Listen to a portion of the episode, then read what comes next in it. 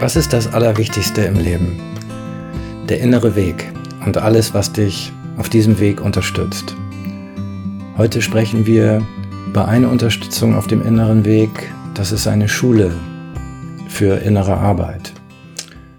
Schulen für innere Arbeit unterstützen den Suchenden auf seinem Weg, geben ihm eine Form, eine Struktur, Inhalte, Möglichkeiten der Annäherung, an das, was verborgen liegt in jedem.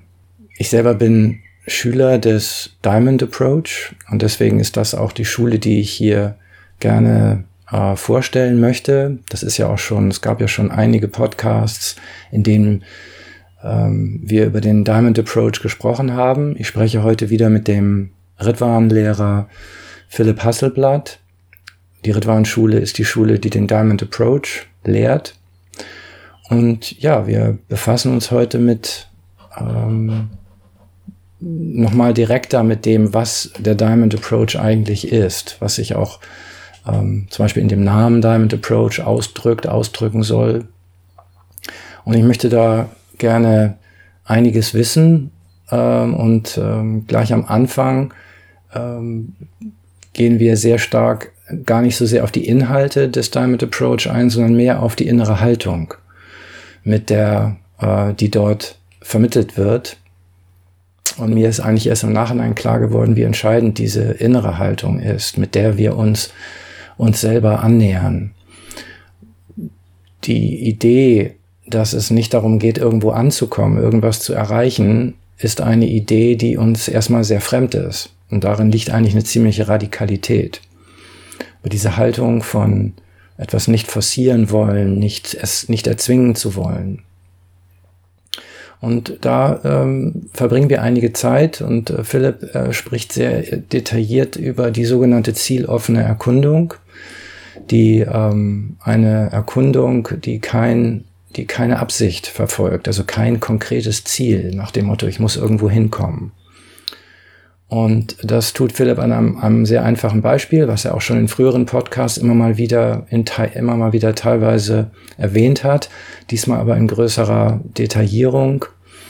Und ähm, letztlich zeichnet er nach, wie aus einer scheinbar harmlosen Stimmung, äh, was eigentlich passiert, wenn man dem in die Tiefe folgt, was sich dort verbergen könnte.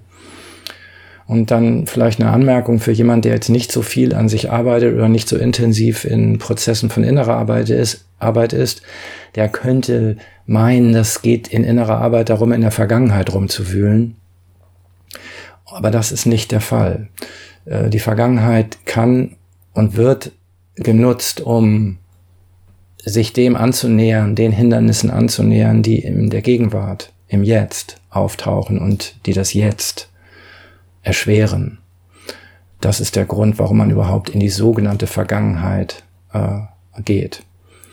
Wir sprechen über ähm, einige der wesentlichen Inhalte des Diamond Approach, über den inneren Richter und über die fünf Lataiv. Das ist ein Sufi-Ausdruck. Man nennt sie auch die fünf Freunde auf dem inneren Weg.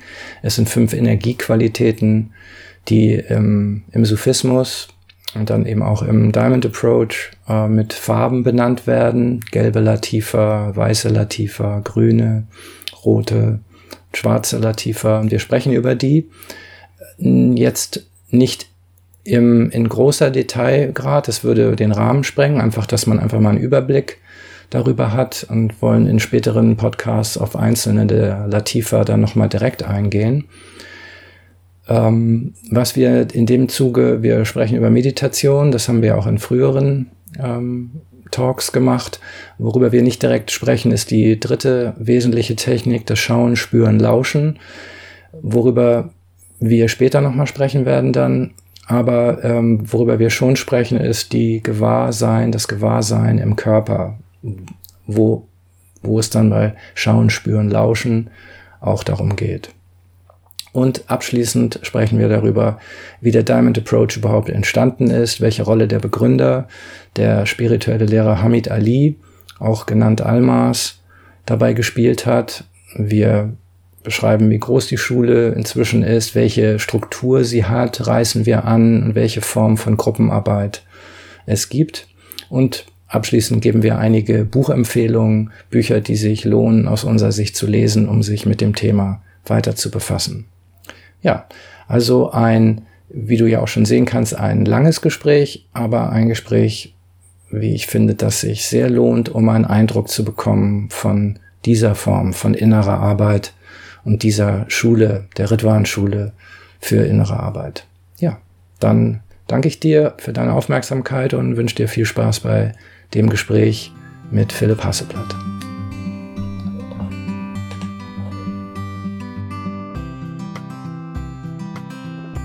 Ja gut, dann sage ich herzlich willkommen, lieber Philipp. Vielen Dank, dass du dich bereit erklärt hast, hier wieder ähm, mit mir zu sprechen. Ähm, ja, her herzlich willkommen. Vielen Dank für die Einladung, Boris. Mhm. Wir wollen ja heute über den äh, Diamond Approach selber sprechen. Wir haben den in, in früheren Gesprächen immer mal wieder auch angerissen. Im, in dem äh, Podcast, in meinem Podcast Nummer 11 haben wir über deinen persönlichen Weg ein bisschen gesprochen und da auch in dem Zuge den Diamond Approach auch gestriffen und wollen heute nochmal über ähm, ja, das, das äh, versuchen, mal so einen Abriss zu machen für, über den, über den Diamond Approach, über diesen, diesen Weg selber äh, und über die Elemente, die die, ähm, die, die Lehre so beinhaltet und was sie, äh, was sie uns nutzen kann, was sie jemandem nutzen kann. Und äh, deswegen vielleicht meine erste Frage, was, was ist der Diamond Approach überhaupt? Mhm. Was ist der Diamond Approach? Ähm,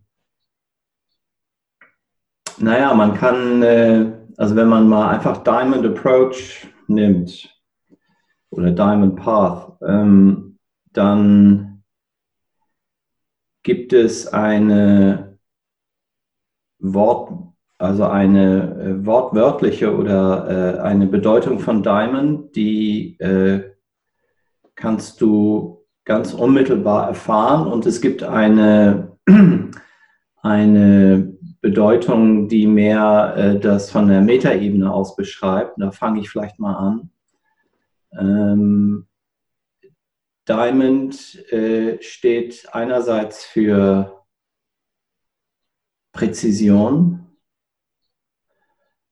für Klarheit und auch für Beständigkeit. Ja, das ist äh, mit die, die äh, ähm, dichteste Form von ähm, Materie, die man finden kann, die eine hohe Beständigkeit und Dichte hat und gleichzeitig aber auch eine äh, große Klarheit wenn der Diamant geschliffen ist. Ähm, und auch Präzision. Und äh, das ist sozusagen die, mehr die äußere Beschreibung. Die innere Erfahrung, die kann ich auch ein Stück weit beschreiben. Äh, es bleibt aber, solange man das selber nicht erfahren, selber erfährt, auch etwas abstrakt vielleicht dass äh, du den inneren, dein, dein Innenleben mit dem ganzen Unbewussten und äh, den Erfahrungen, die dir im Alltag begegnen und äh, allen äh, Widrigkeiten auch und schönen Dingen, die wir im Leben erfahren, können wir mit dieser gleichen Klarheit und Präzision begegnen. Mit dieser Klarheit und Präzision des Diamanten. Ähm und das wäre ein erster Weg, Diamond Approach einfach den Namen als mhm. solches oder Diamond Path äh, zu beschreiben. Ähm, ja, und gleichzeitig ist es eine, äh, etwas, was, auch, was man auch ganz unmittelbar eben erfahren kann, ne? diese, diese Präzision und Klarheit, auch mhm. gegenüber der, dem eigenen Innenleben. Also das ist gut, weil du beantwortest im Grunde auch eine Frage, die auch manche jetzt, die ich auch vorher gefragt hatte, was nach dem Motto, was soll ich denn fragen mal? Äh, da haben auch viele gefragt nach so einer Erklärung, warum heißt es überhaupt Diamond Approach? Und ich finde, das hast du jetzt mhm. sehr gut, sehr gut beschrieben. Und ähm, äh, vorweg, weil ich hatte jetzt eigentlich gedacht, wenn ich dich frage, was ist der Diamond Approach, dann sagst du, äh, dass das ist ein, ein, ein spiritueller Weg. So, ja. Ähm, mhm. Und, ähm, und vielleicht, dass man nochmal auf der Ebene ein, also für, äh, auf der Ebene nochmal ansetzt, ähm, was, was ist der Diamond Approach, was ist die Ritwan-Schule? Man spricht ja auch über eine spirituelle Schule. Ja. Und was, dass du vielleicht dazu nochmal was sagst, was das ist und warum man das überhaupt, äh, warum man das überhaupt braucht. So. Eine spirituelle Schule? Ja, oder auch einen spirituellen Weg. Weil der Diamond Approach, würde ich sagen, ist der spirituelle Weg, nicht? Oder ein spiritueller Weg. Oder wie würdest du das sagen? Ja, genau. Also Diamond Approach, Diamond Path. Das wird ja wechselweise auch benutzt. Mhm. Ähm, ist, ist ein, ein spiritueller Weg, der äh, eigentlich nur beschreibt, wie, wie äh, Realität, wie äh, unsere wahre Natur sich zeigen kann und gelebt werden kann in uns als Menschen, die sozusagen ein ganz normales Leben führen die eine Familie vielleicht haben, die Beziehungen haben, die eine Arbeit haben, die ihre Rechnungen bezahlen und steuern. Und, ähm, und in diesem ganz normalen Leben äh, ist, ein, ist eigentlich ein, ein Potenzial, das wir äh, öffnen können, das äh, nicht bedarf, dass wir zum Beispiel uns in ein Kloster zurückziehen und oder in einer Höhle äh, zehn Jahre sind, gibt es auch und äh, das funktioniert auch für viele Menschen oder ist für viele Menschen äh, ihr Weg. Aber der Diamond Approach ist sehr stark ein, ein spiritueller Weg, der in der Welt sozusagen passiert und äh, das Ego mit all seinem Leid und seinen Widrigkeiten, wie es uns äh, eben begegnet, wenn wir uns dem normalen Leben auch aussetzen, äh, dieses Ego nicht dämonisiert ne, und nicht polarisiert, sondern ähm, wir fragen immer wieder auch mit dieser gleichen Präzision und Klarheit, ähm, äh, was passiert hier eigentlich? Ne? Ich habe vielleicht irgendeinen Glaubenssatz oder habe eine Meinung zu etwas und ich habe jederzeit die Möglichkeit, mich zu fragen, was macht das mit mir? Was ist da, äh, äh, wo kommt das her? Und das ist aber nicht nur eine, eine, ähm, ein Nachdenken über etwas, so was macht das mit mir, sondern es ist ein, ein mich wirklich darauf einlassen, ja, mit meinen Gefühlen, mit meinem Körper und mit meinem Verstand, wo ich ähm, jederzeit die Möglichkeit habe, in mich hineinzuspüren und zu schauen, äh, wie, wie kommt es oder was, was passiert gerade, dass ich so und so reagiere zum Beispiel auf etwas oder ähm, vielleicht auf eine bestimmte Schwierigkeit stoße oder ähm, was auch immer mir im Alltag so begegnet. Am Anfang vom Diamond Approach, wenn ich das nochmal hinzufüge, ähm, auf die Frage, ja, wie geht das denn? Mhm. Vielleicht wäre das deine nächste Frage. Meine Frage wäre, wie geht das? Und meine andere Frage wäre natürlich, wie ist der Diamond Approach überhaupt entstanden? Also okay. Gut. Ähm, ich kann ja einmal noch mal dieses zu, zu der Frage, wie geht das? Das kann ich mal kurz anreißen. Ähm, und dann könnten wir wahrscheinlich noch stundenlang nur darüber sprechen. Ähm, wir in den äh, Diamond Approach Gruppen, die wir haben, äh, lernen wir von Anbeginn über äh, Präsenz, ähm, präsent sein mit unserer Erfahrung. Ähm, und äh, das ist etwas, das können wir immer mehr üben. Ähm, wir üben zum Beispiel eigentlich mit, dem, mit der ersten Meditation oder ähm, Zusammenkommen, was wir haben, äh, das Spüren auch in unserem Körper, ähm, das Wahrnehmen unserer Gefühle. Und äh, je mehr wir Zugang auch zu unserem Körper und zu unseren Gefühlen haben, als wahrnehmende Beobachter,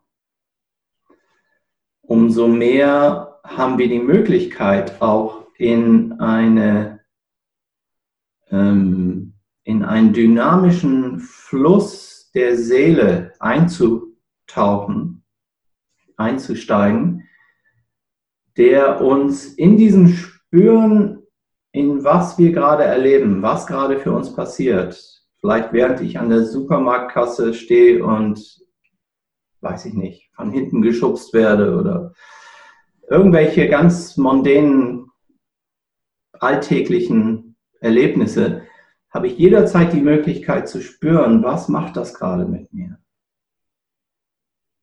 Was ist hier, was, was, was habe ich hier für eine Reaktivität vielleicht oder ähm, sonstige Glaubenssätze auch wieder, die daraus entstehen. Und da kann ich eben jedes Mal dann spüren und äh, muss mich nicht verlassen, von mir weggehen, wenn ich zum Beispiel in einer unangenehmen Situation bin. Oder eine herausfordernde. Also zum Beispiel jetzt in der Beziehung. Ähm zum Beispiel auch in der Beziehung, im Zusammenhang mit Arbeit. Also es, es gibt viele Bereiche, wo man aus einer von mehr so einer konventionellen Sicht äh, sagen würde, ja, aber das ist ja jetzt nicht spirituell. Und der Diamond Approach sagt, nein, das ist genau dein Einstieg in die Spiritualität.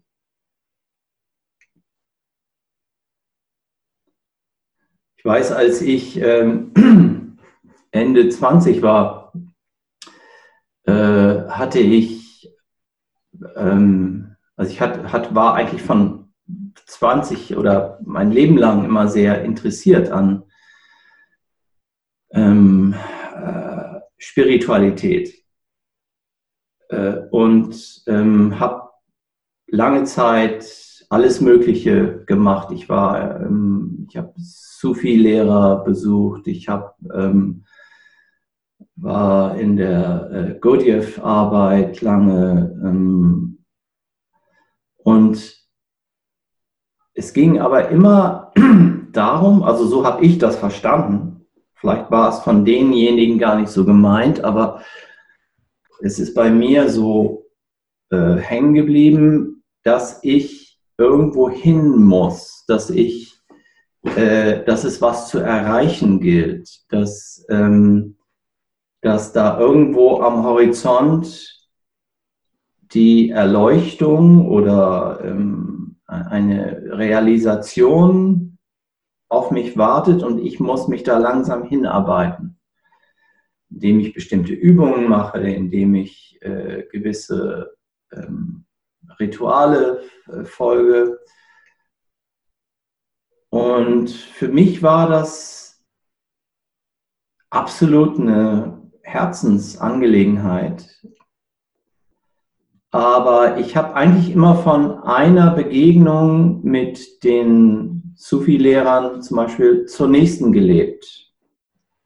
Also ich ging dann, ich war dann zum Beispiel zwei Wochen in der Türkei und ähm, fühlte mich auch mir selber sehr nahe und ähm, merkte, ja, das ist, da ist etwas, da will ich mehr hin und fuhr dann aber irgendwann wieder zurück in mein Leben und äh, und konnte das nie wirklich zusammenbekommen oder verbinden. Und da habe da immer so eine Trennung gehabt und ähm, erlebte dann äh, im Diamond Approach zum ersten Mal, wie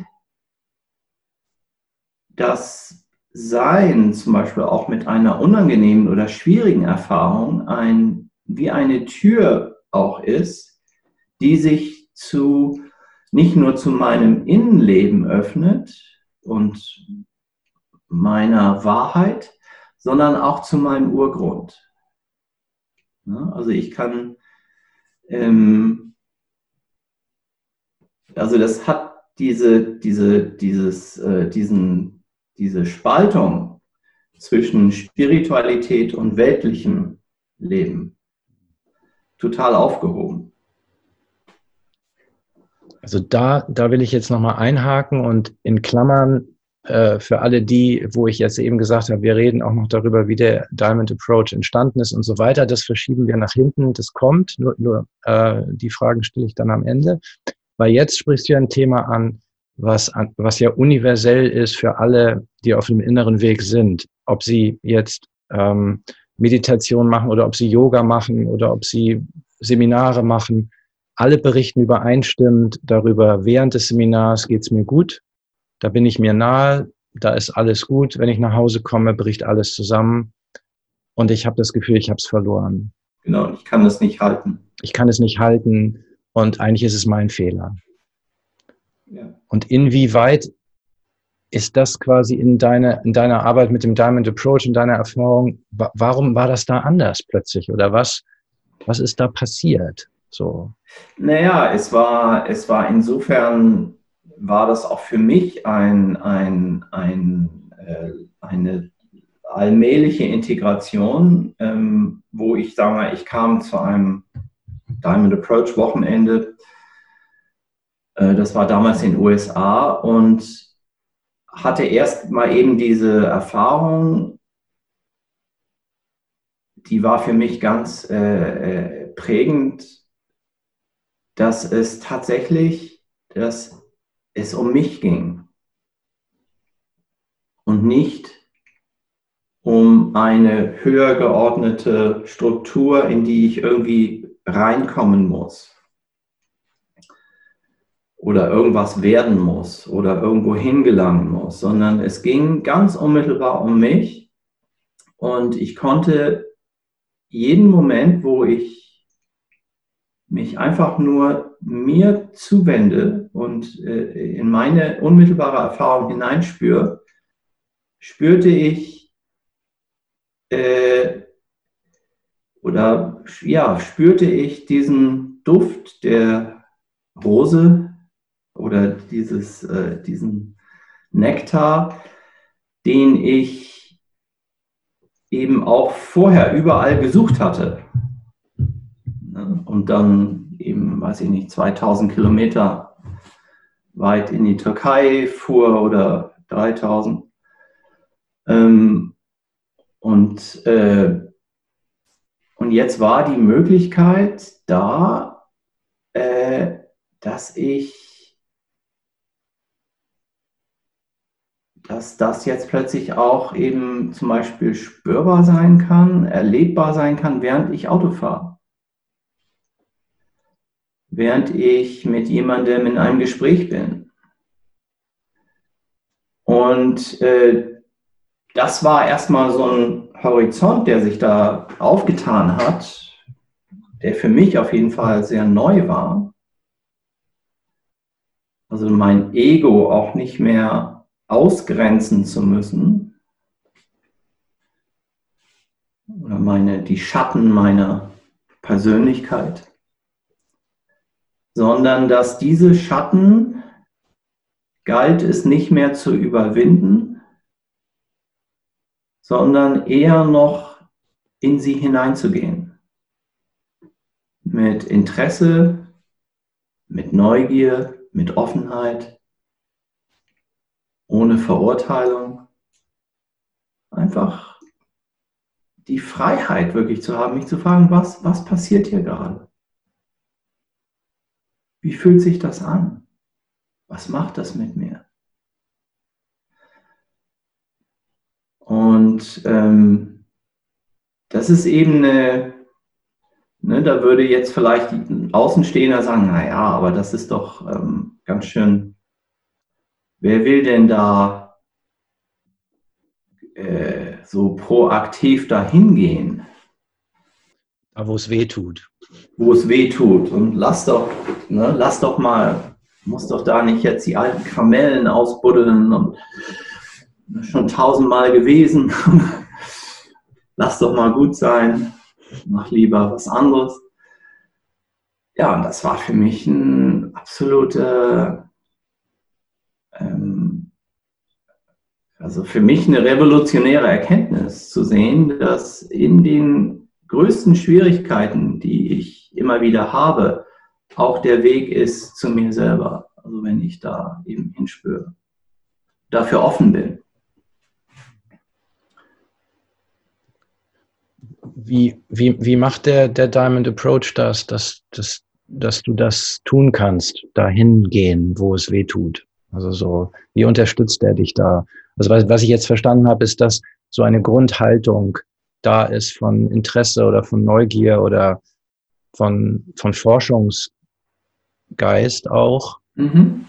Und, aber mit was für äh, Techniken äh, tut er das oder was tut man da überhaupt? Naja, das war ja, was ich vorhin sagte, also dass wir eigentlich von Anbeginn immer mit, also wirklich mit der ersten Übung überhaupt in einer Gruppe äh, arbeiten wir mit Präsenz.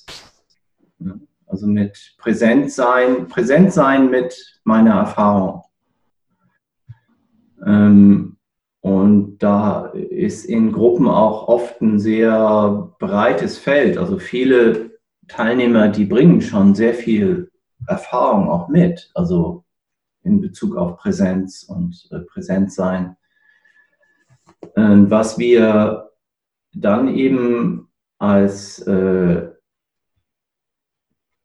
eigentlich ja zentrale Übung oder Technik, ich würde sagen Praxis, Technik klingt so technisch, äh, Praxis oder Haltung äh, im Diamond Approach haben, ist die Erkundung, ne, die äh, Inquiry. Äh, die Erkundung, Erkundung heißt nicht, dass ich jetzt über etwas nachdenke, also dass, dass ich mich hinsetze und irgendwie anfange zu überlegen, ähm, sondern Erkundung heißt, äh, eher ähm, äh, mich wirklich für den Fluss und die, äh, die Dynamik meiner inneren Erfahrung zu öffnen und dem ein Stück weit einfach zu vertrauen, was ist, wenn ich dem einfach nur folge und nicht versuche, korrigierend in meine Erfahrung einzugreifen?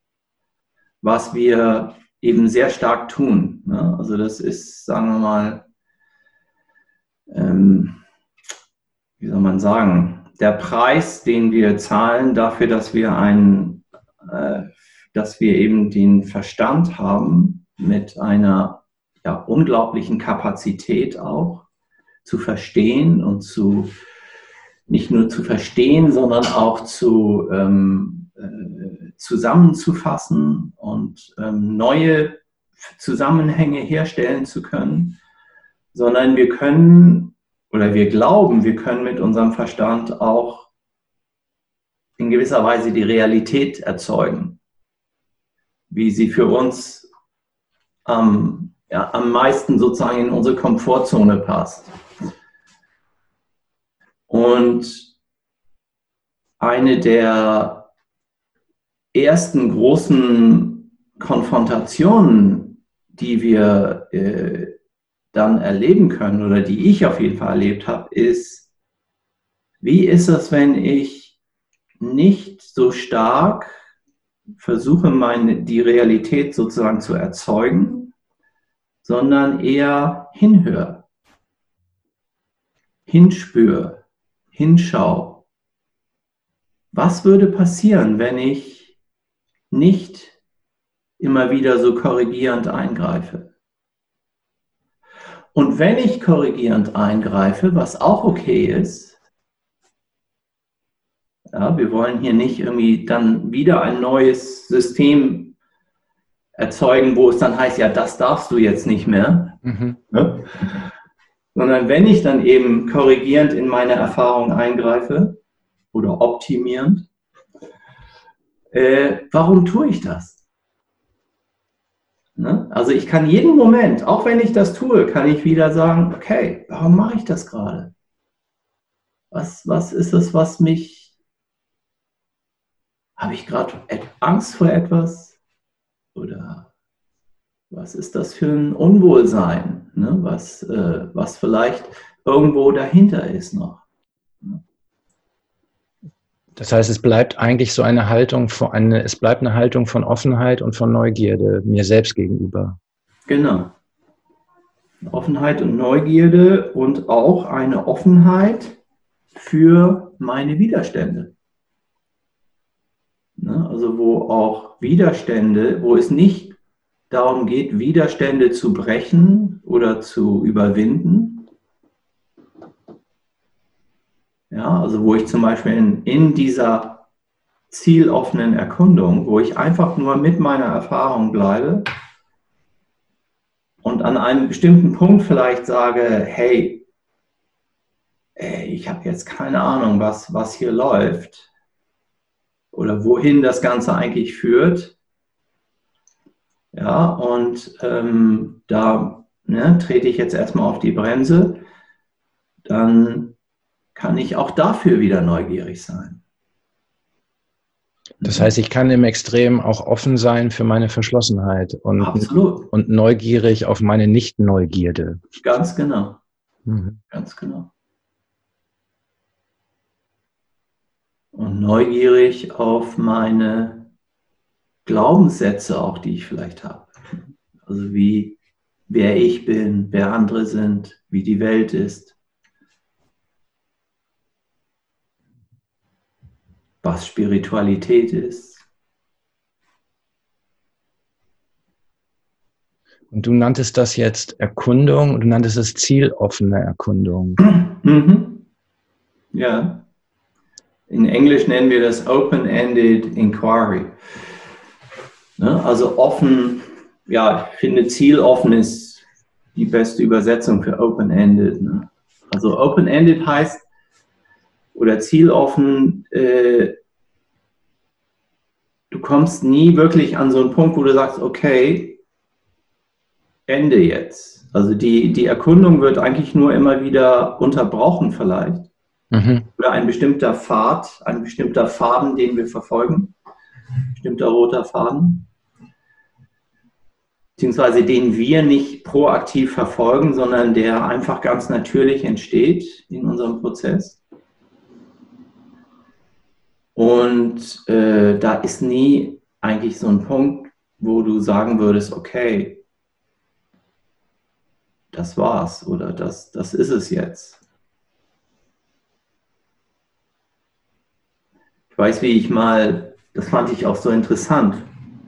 Ähm, da wurde so ein, Wissen, ein Physiker, theoretischer Physiker von CERN gefragt, ähm, das ist dieses. Äh, ja, der Neutron. ja. Genau, wo sie das Gottespartikel suchen. Also es ist äh, dieses Higgs-Boson-Particle. Und da wurde er gefragt, ja, was, was würden Sie, was wäre Ihnen lieber, dass man das jetzt findet und ähm, ne, nochmal die ähm, sozusagen diese ganze Grundtheorie nochmal bestätigt wird oder nicht. Und er sagte sofort, lieber nicht finden, weiter, weiter suchen, weiter. Das darf der natürlich nicht sagen, weil ne, da sind riesen Investoren dahinter. Und, aber das war sofort seine Antwort. Mhm. Und so ähnlich ging es mir auch eigentlich, dass ich merkte, ich will gar nicht mehr wissen, wer ich bin. Geschweige denn, dass mir das jemand anders sagt. Sondern äh, das war oder ist eher ein immer wieder neues Entdecken, wer ich bin, was für Seiten ich habe. Äh, was äh, was ist für mich wichtig? Wie entfaltet sich mein Leben?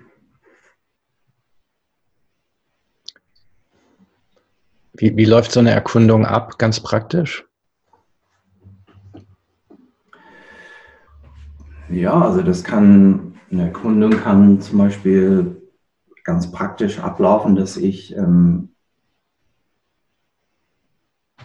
merke, also es ist äh, die letzten Tage äh, komme ich ähm, abends immer nach Hause von meiner Arbeit und merke, ich bin so ein bisschen depressiv, niedergeschlagen. Die ersten paar Abende habe ich noch ähm, mir dann erstmal einen Hefeweizen eingeschenkt und ein bisschen entspannt. Aber ich merke so dann nach ein paar Tagen, eigentlich ist da noch was. Da ist irgendwas. Irgendwas passiert da. Ne? Und ich sitze auf dem Sofa und könnte jetzt wieder einfach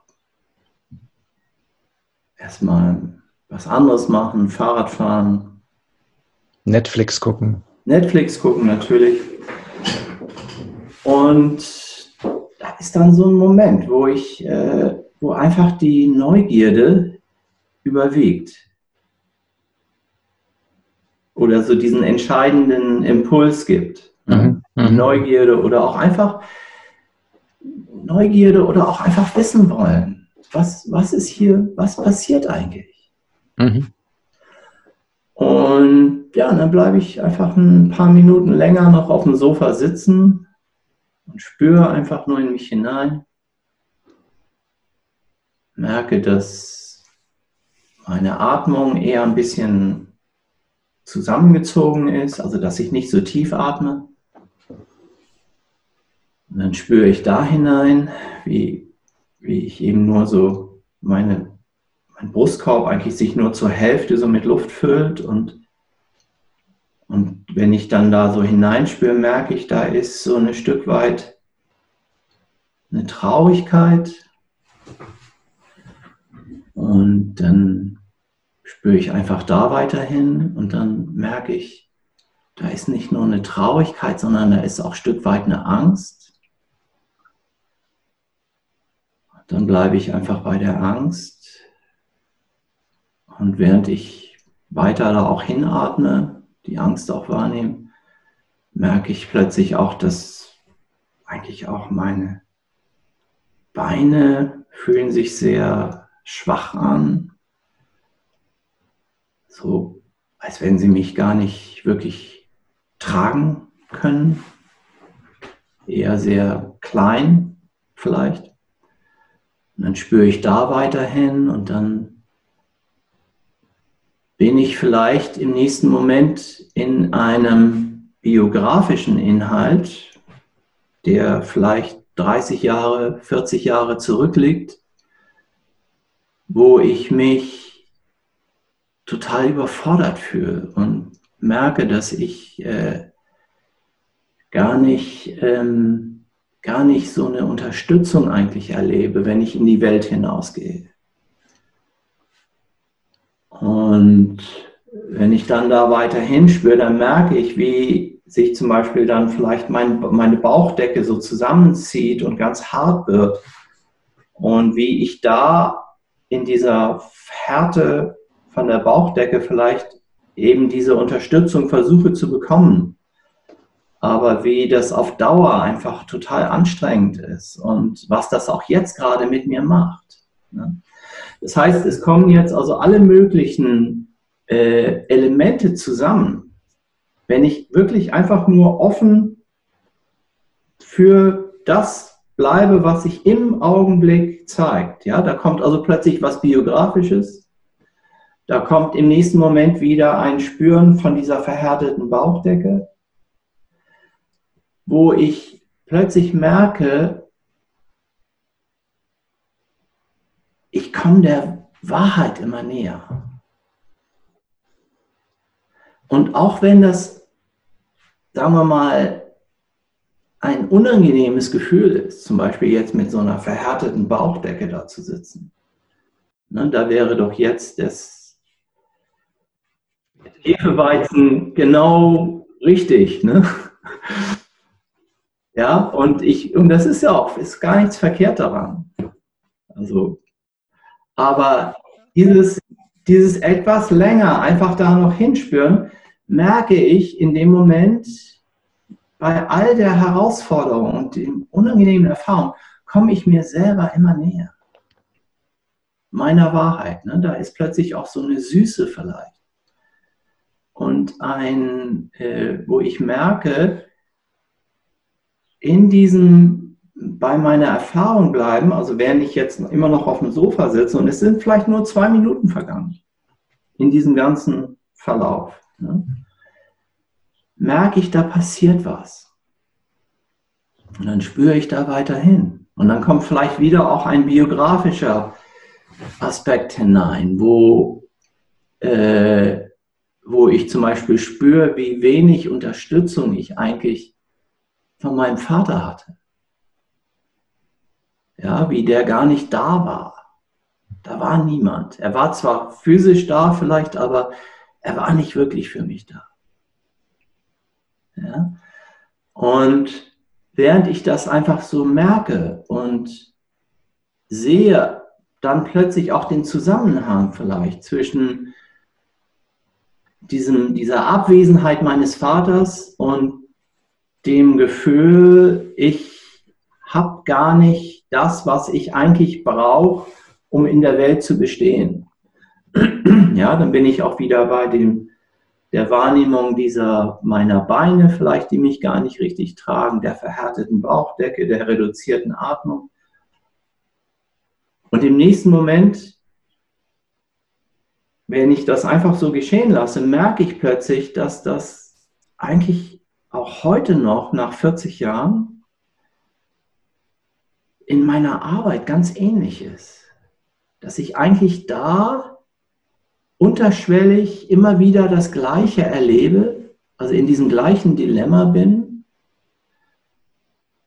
und wie mich das, und dann schließt sich plötzlich auch wieder der Kreis, wie das mit auch ein, eine Ursache für diese Traurigkeit ist oder dieses mich allein fühlen, wenn ich abends nach Hause komme, wo irgendwas unbefriedigend war, irgendwas war für mich nicht äh, nicht stimmig, ja, abgesehen davon, dass ich meine Arbeit gemacht habe. Und so kommen dann ganz viele Elemente zusammen, die der Verstand auch dann eben wirklich in seiner Kapazität, die er hat, kann der Verstand das verbinden, kann sehen, da ist, da sind verschiedene Verbindungen und da ist ein Verstehen plötzlich da, dass ich als sozusagen mit meiner Ich-Identität so gar nicht erzeugen kann. Sondern dieses Verstehen, das ist ein Resultat von mich der unmittelbaren Erfahrung einfach hingeben. Und sag mal, wie, wie, wie, wie übt man, also wie übt man das? Weil jetzt, wenn du das so sagst, würde ich jetzt von mir sagen, das könnte ich gar nicht. Ich kann mich gar nicht abends, also bis vor vielleicht äh, zwei, drei Jahren würde ich sagen, das kann ich gar nicht. Wäre ich gar nicht auf die Idee gekommen, mich da hinzusetzen, ähm, alleine, mhm. alleine. Wie, wie übt man das dann in den, mhm. in den Gruppen? Also wie? Äh, Gute Frage. Also ähm, eine Art, das zu üben, ist ähm, ähm, es nicht zu üben, sich aber zum Beispiel zu sagen, ich nehme mir, wenn ich abends nach Hause komme, zum Beispiel, äh, nehme ich mir mal Zeit, dass ich mich so zehn Minuten, Viertelstunde aufs Sofa setze oder irgendwo in mein Zimmer zurückziehe und einfach nur schaue. Also vielleicht auf die Wand schaue, aus dem Fenster und nichts, nichts weiter tue. Ja, also ich meditiere auch nicht. Ich, äh, ich mache eigentlich gar nichts. Ich sitze einfach nur und lasse, wie man so sagt, die Seele baumeln. Ja, also oft ist das ja auch so eine ganz tiefe Entspannung, die Menschen erleben, wenn sie in Urlaub fahren. Ja, du sitzt dann so den ganzen Tag einfach am Strand und schaust aufs Wasser hinaus. Und es entsteht einfach so ein Raum und eine, ähm, eine Qualität von Sein, ähm, die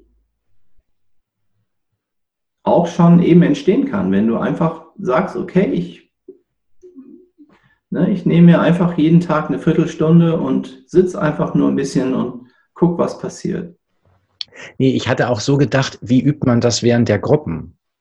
Weißt du, also, also, oder wie, wie macht, wie, wie, wie macht ihr das oder wie, wie machen wir das beim Diamond Approach ganz praktisch? Also mir wird jetzt so, mir wird jetzt so klar in dem, was du sagst, ist, mhm. ist, ist für mich ein Potenzial. Ich kann in meinem normalen Leben, wenn ich nach Hause komme und normalerweise bin ich schlecht drauf und mehr weiß ich auch nicht, ich habe irgendwie schlechte Laune oder so und, und äh, setze mich vors Fernsehen. So, das ist so meine normale Erfahrung. Und ich kann mhm. jetzt, und ich lerne jetzt, dass es eine andere Möglichkeit gibt, mit diesem unspezifischen äh, umzugehen. Aber wie, ja. wie kann ich das sozusagen, oder wie übt man das? Also mir wird jetzt so gerade klar, dass das, was ich in den Gruppen übe, eigentlich dafür ist. Was ich in den mhm. Gruppen tue, ist eigentlich für mein normales Leben, in Anführungszeichen, ja. gedacht. Nee, Aber wie, wie passiert es in den Gruppen? Ja, ja, ist klar. Ähm, also die, ich, die, auf, die ähm, Struktur der Gruppen ähm, besteht eigentlich aus ähm, Meditation, also aus Meditation und Aufmerksamkeitsübungen. Ähm, dazu gehört das äh, wirklich das Gewahrsein des Körpers, das Spüren in den Körper, aber auch das Gewahrsein der Emotionen, der Gefühle, des äh, Brustraums und der, äh, des tatsächlichen Verstands, der aber eben nicht die Erfahrung vorgibt, sondern eher der Erfahrung folgt. Das ist leider oft die falsche Reihenfolge, wo der Verstand dann versucht, vorauszueilen und sagt, so jetzt wollen wir dies erfahren und das erfahren, sondern der Verstand folgt eher der Erfahrung. Und das üben wir ganz konkret, einfach mit äh, schon auch, also es gibt kein, keine Session, wo wir zusammenkommen, so ein Wochenende zum Beispiel besteht aus vier Unterrichtssegmenten. Ne? Und es gibt kein Unterrichtssegment oder auch, es gibt auch wochenweise Seminare, das sind dann zwölf Unterrichtssegmente. Ähm, und es gibt kein Unterrichtssegment, wo wir nicht zum Beispiel mit Meditation beginnen. Ne? Aber es ist eben oft nicht nur Meditation, also das heißt einfach Augen schließen und äh, die, äh, was immer passiert, passieren lassen sondern wir ähm, versuchen auch wirklich mit Aufmerksamkeitsübungen ähm, so wie so einen inneren Muskel langsam zu trainieren, äh, präsent zu sein. Präsent zu sein mit unserer Erfahrung, mit dem, was passiert. Und es ist, das ist wie ein, wie ein, wie, ich finde, das beschreibt das sehr gut, wie so ein innerer Muskel, der ähm, eigentlich in allen Menschen da ist. und äh, durch die Sozialisation ähm, äh, nicht unbedingt gefördert wurde. Und das müssen wir ein bisschen nachholen. Auch da gibt es Ausnahmen sicherlich oder auch Menschen, die das Glück hatten, also äh, mehr Zugang zu diesem inneren Muskel zu haben. Ähm, je nachdem, wie förderlich das Elternhaus war mhm. und die, das, inwieweit sich die Seele wirklich entspannen konnte oder offen sein konnte, als sie auf die Welt kam. Ähm, und äh, das ist etwas, das zieht sich eigentlich durch, ähm, durch die, den Diamond Approach durch alle Bereiche immer wieder hin. Das, äh, das Lernen mit Präsenz ähm, äh, zu arbeiten. Was ich an der Stelle immer sehr stark finde, ist, dass die, die Form ist ja oft, dass, dass äh, ihr als die Lehrer haltet einen Vortrag über ein bestimmtes Thema und dann gibt es dazu eine Erkundung. Genau, also die, der, die Struktur von zum Beispiel so einem Wochenende mit vier Unterrichtssegmenten ist eben die Meditation oder innere Übung. Ähm, ne, also es gibt zum Beispiel eine innere Übung oder Meditation, um das ein bisschen konkreter zu machen. Da geht es um den äh, Cut-Punkt oder auch in Qigong nennt man das Dantien oder äh, Hara. Ähm, und wo die Übung ist, zum Beispiel einfach eine halbe Stunde zu sitzen und mit, der, mit dem Gewahrsein immer wieder in dem Cut-Punkt zurück, in den Cut-Punkt zurückzukehren und dort einfach zu sein. Ne? Und wenn ich mit meinen ähm, Gedanken ab, völlig abschweife und meine Einkaufslisten durchgehe oder zu-tun-Listen oder was, was auch immer, dass ich dann einfach ganz freundlich wieder zurückkehre und in den Unterbauch atme und in diesen Cut-Punkt hineinspüre. Das äh, ist eine Übung, die empfehlen wir dann auch, ähm, dass Teilnehmer, die auch wirklich ähm, jeden Tag eigentlich auch machen oder immer wieder eigentlich dahin zurückkehren können. Und äh, in diesem Üben entsteht wie so eine Art ähm, Exponentialkurve, dass je mehr ich das übe, umso mehr Präsenz sammelt sich an, ja, oder wie der Schneeball, ja, der immer schneller, immer mehr Schnee aufnimmt, je mehr Fläche er hat. Ne? Mhm. Ähm, ja, und das ist eine ganz zentrale Übung, also die, die wir eben machen, die mit Präsentsein zu tun hat. Dann ist in einem Wochenende eben der Vortrag, ähm, der oft auch, auch sehr interaktiv verlaufen kann, ja, also wo jetzt nicht einer auf einer Bühne sitzt und dann den anderen sagt, so wie es jetzt ist,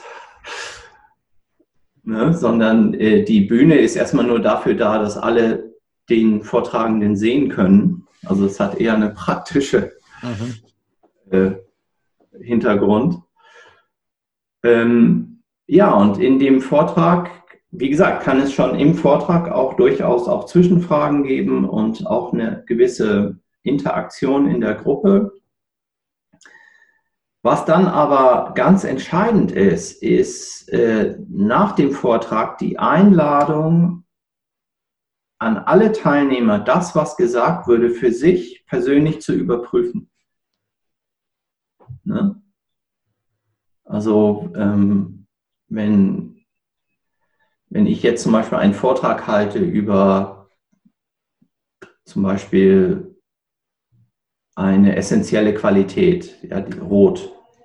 Ja, das ist eine, eine Qualität der Seele, die, äh, die wir ganz unmittelbar erfahren können und die sich eben in unserem Leben zeigen kann. Je mehr wir mit dieser Qualität wieder in Kontakt kommen, die äh, wir, ja, die uns dann eben auch auf unserem inneren Weg hilft oder unterstützt.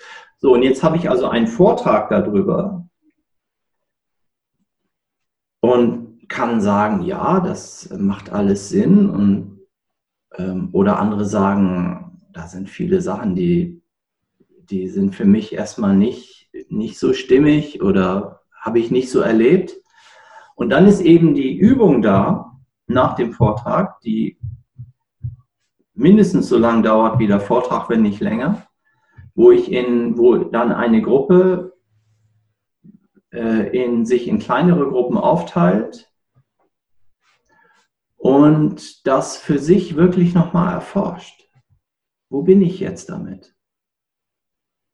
Ja, und da ist auch alles, alles ist offen. Ja, von ähm, äh, ich erlebe das gerade so, ich erlebe das so, ähm, ich erlebe das gar nicht.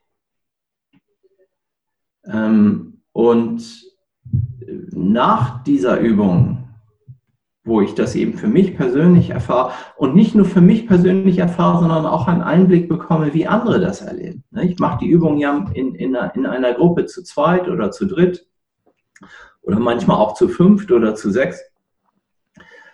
Und ich, ich erlebe das für mich selber, aber eben auch für andere, wie andere das auch erleben. Und das hat dann auch wieder auch ein, ein, eine Wirkung auf mich. Und dann kommt die ganze Gruppe wieder zusammen. Ja, das sind dann, weiß ich nicht, 50 Leute oder wie groß auch immer die Gruppe ist. Und wo dann nochmal der Raum geöffnet wird für den Austausch einfach. Wie, wo, wo bin ich jetzt? Ja, also wie ist der Vortrag bei mir gelandet? Was habe ich noch für Fragen? Ähm, was habe ich für Anliegen? Wie, wie, was habe ich in der Übung erlebt? Und da ist dann nochmal die Möglichkeit, eben sich mit der Gruppe auszutauschen, mit dem Lehrer auch, ähm, um noch klarer eigentlich zu werden, was bedeutet das für mich ganz persönlich?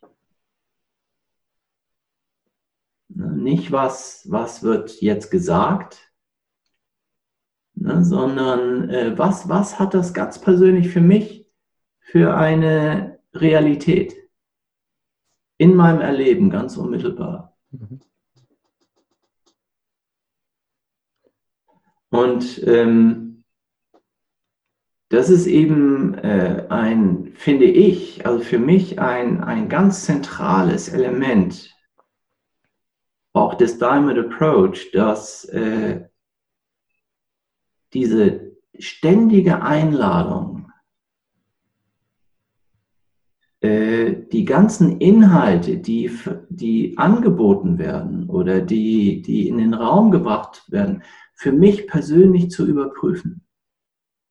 Das macht es erst, gibt dem Ganzen diese, diese enorme Lebendigkeit und auch Potenzial, die das hat. Im Gegensatz zu, sagen wir mal, jemand, der einen Vortrag hält und dann noch ein paar Fragen beantwortet oder ähm, in einen Dialog geht, ähm, finde ich die, diese, diese, diese Zeit, wo, wo ich eben mit meinen Mitstreitern in, ein, in kleineren Gruppen zusammensitze und das für mich anschaue, ganz zentral. Ja. Ja, ja, das kann ich bestätigen. Aus meiner Erfahrung finde ich diese, diese Mischung aus Vortrag und dann Erkundung zu diesem Thema ja. einfach genial. Äh, auch, auch in der Einfachheit, wie das dann geschieht. So. Genau, und in dieser gleichen Einfachheit äh, geschieht es dann auch, dass du eben abends dann auf dem hm. Sofa sitzt und plötzlich nicht nur einfach aus dem Fenster schaust, was du vielleicht auch tust, sondern äh, merkst, dass es eine gute Sache, eine gute Sache für mich, mich meiner der, dem, was sich in meiner Innenwelt entfaltet, was immer das gerade ist, Langeweile, Frust, Freude, da einfach hinzuspüren. Im Grunde den, den Wert zu sehen, den es haben kann, sich selber zuzuwenden. Nach innen zu wenden eigentlich. Ne? Ganz genau. Ja, ist eigentlich ganz gut, dass du es nochmal so, noch so beschreibst, dass das eigentlich die, die Absicht ist, die dahinter liegt, eine Unterstützung zu geben, die Leute, das eine Einladung, dass die Leute sich wieder sich selber zuwenden. Ne? So, ja, es ist gut. Klar, aber es ist, es ist eben ein, ein ziemlich radikales sich zuwenden. Ja. Ne, weil ich auch eben die Widerstände, die ich auch habe, genauso ähm, interessant finde vielleicht mhm. oder äh, würdig, einfach auch da mit zu sein und sie nicht abtue als, okay, da, das müssen wir mal jetzt ein bisschen parken und ähm, ne? Und ähm, ich, also ich wollte noch mal zu den Inhalten ein bisschen was fragen. Also was jetzt sehr gut rüberkam, glaube ich, ist die Haltung, die äh, wir dort lernen. Die Haltung, also eine, eine Haltung von Neugierde und Interesse und von Offenheit uns selbst gegenüber. Mhm. Ähm, wollte ich ein, paar, ein bisschen auf die Inhalte noch eingehen, die in den Vorträgen dann kommen. Und da wollte ich zuerst den inneren Kritiker ansprechen. Also ich habe das Gefühl gehabt, dass es, dass es eine Stärke vom Diamond Approach ist, dass ihr sehr früh den inneren Kritiker thematisiert. Kannst du dazu ja. einen Moment was sagen, warum ihr das so früh tut in der Arbeit und was, ähm, warum, warum, genau, warum ihr das macht? Ja, kann. Ähm, also der innere Kritiker ist, äh, oder innere Richter, sagt man auch, ist ähm, ein anderes Wort für das Über-Ich. Ähm, eine Struktur, die sich bildet ähm, im Alter zwischen weiß nicht, zwei und sieben oder zwei und fünf vielleicht. Ähm, auf jeden Fall auch in der sogenannten ödipalen Phase, ähm, wo wir lernen, und zwar aus einem Überlebensinstinkt heraus, uns unserer Umgebung anzupassen. Das heißt, wir übernehmen die Werte und den unterschwelligen Moralkodex der Familie. Ja, das fängt an, wie, wie wird, wie, wie gehen wir mit, ähm, mit äh, Pipi und AA um, mit Schmutz, mhm. ja, also ganz basic, ja, und, äh, oder beziehungsweise wie gehen unsere Eltern damit um? Ja. Ja, wie gehen unsere Eltern mit Nacktheit um? Wie gehen unsere Eltern mit Lebendigkeit um? Wie gehen unsere Eltern mit Wahrheit um? Ja? Und so lernen wir ganz schnell, ähm, äh, was immer wir zum Beispiel ausscheiden, gehört ganz schnell weggespült. Ja, das ist nicht erwünscht. Ähm, wenn wir plötzlich laut werden, Einfach nur, weil wir voller Lebendigkeit und Leben sind, ja, einfach Lust haben, mal zu schreien, ist nicht so gut. Ja, das machen wir ein paar Mal und dann fangen wir ganz schnell an, uns da anzupassen. Ja? Äh, oder auch die Wahrheit, ne, wo wir merken, ich kann nicht einfach alles so sagen. Mhm. Ja, und ich fange an, mich selber zu zensieren, mich selber zu fast schon wie so zu reglementieren. So, was sage ich jetzt, was sage ich nicht? Ja? Und das kommt eben aus einer ganz starken äh, Überlebensinstinktheraus Instinkt heraus, äh, dass wir eben nicht aus der Herde fliegen wollen. Ja. ja. Wir müssen in der Herde bleiben, um letzten Endes zu überleben. So, das, das erklärt auch, warum das Über-Ich auch dann 40 Jahre später immer noch so eine unglaubliche Macht hat und immer wieder reinkommt und uns reglementiert, uns zurechtweist und sagt, also, das war jetzt nicht so toll. Oder uns auch lobt und sagt, das hast du diesmal viel besser gemacht wie neulich. Weiter so. ja. Ähm, warum müssen wir damit arbeiten, bevor wir überhaupt mit der Erkundung beginnen? Oder parallel zum Beginn der Erkundung, weil es die, wenn wir uns des Über-Ichs nicht wenigstens bewusst sind, was es tut, und das ist eine Menge, das mitzubekommen, können wir fast gar nicht erkunden. Weil das Über-Ich wird sofort sagen, und das tut es auch, es wird es also äh, lange tun, das wird immer wieder reinkommen und, äh, und in der Erkundung, ja, also wo du vielleicht auf dem berühmten Sofa sitzt und plötzlich merkst, äh, meine Beine fühlen sich auch so schwach an und die sind ja fast wie so, so Kinderbeine und äh, das macht mich völlig hilflos, wo das Über-Ich, das ja will, dass du überlebst, dass du nicht aus der Herde fliegst, da kommt das rein und sagt, hey, also jetzt mal, da gehen wir jetzt bitte nicht weiter hin. Mhm. Ja, jetzt wenden wir uns mal etwas zu, was äh, unterstützender ist. Angeblich. Angeblich, natürlich. Das heißt, das Über-Ich verhindert im Grunde zieloffene Erkundungen. Absolut. Mhm. Ja.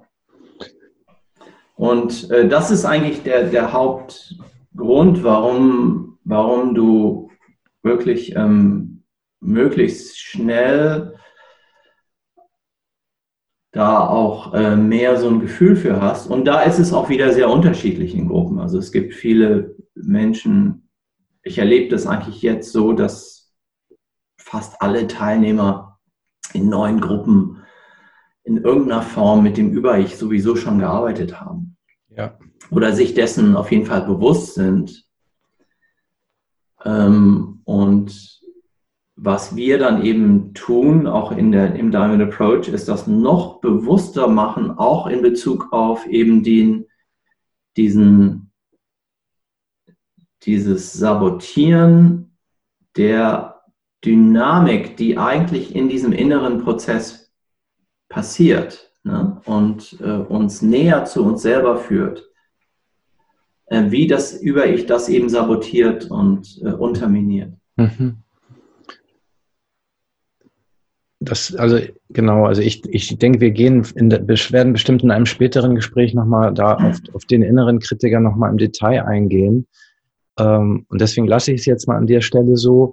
Und das, das Zweite, wo ich dich fragen wollte, ist, dass in den ersten, in den ersten Gruppen haben wir ja sehr stark mit den fünf äh, Lataif gearbeitet. Mhm. Vielleicht magst du dazu auch noch mal etwas sagen. Was sind die fünf Lataif und mhm. inwieweit, äh, wie, wie setzt ihr die ein in der inneren Arbeit? Mhm.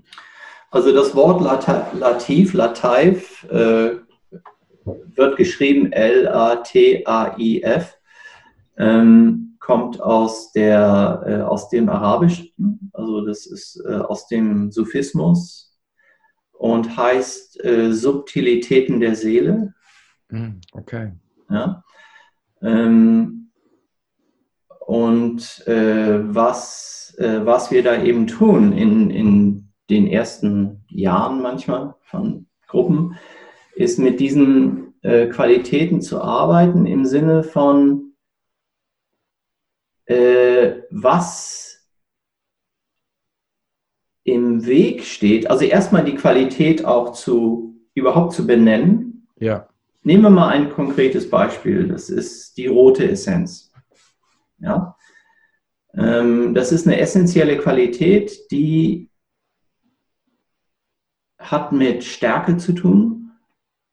Die hat aber auch mit äh, Unterscheidungsvermögen zu tun, mit, äh, mit einer ähm, äh, Abgrenzung manchmal, die nicht defensiv ist, sondern einfach der Wahrheit entspricht.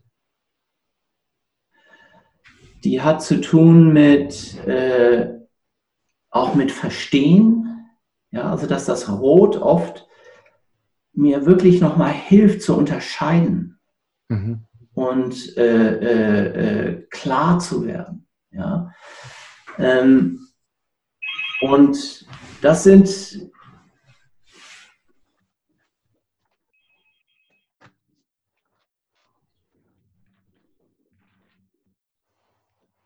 Das sind Qualitäten, die kann man oft ähm, in, in kleinen Kindern, in, in äh, Säuglingen auch sehen. Also zum Beispiel das Rot. Ne, das ist, ich, ich, weiß, als mein Sohn geboren wurde, das war ein einziges, äh, äh, so wie so eine rote Energie, ne, die äh, ihn da auch ähm, hat an der Brust saugen lassen und ähm, wirklich in die Welt, ihn unterstützt hat, in die Welt zu kommen. Äh, und äh, diese essentiellen Qualitäten, kann man sagen, sind äh, ähm, wie so uns angeboren. Das ist ein, ein, eine, eine Qualität, die, die wir erstmal mit der Geburt mitbringen ähm, und die eben für die Seele erfahrbar ist. Nicht nur erfahrbar in einem abstrakten Sinne, sondern lebbar, erlebbar. Und äh, wir schauen dann eben auch äh, die ganzen Verschleier und ähm, eigentlich Ereignisse an, die uns langsam immer mehr von dieser essentiellen Qualität entfremdet haben.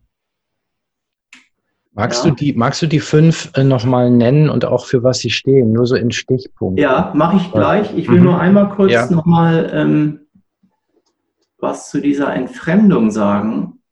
Äh, das ist, äh, wenn man noch bei dem Rot bleibt, ähm, ne, das Rot hat eben zum Beispiel jetzt diese essentielle Stärke. Ja. Ne?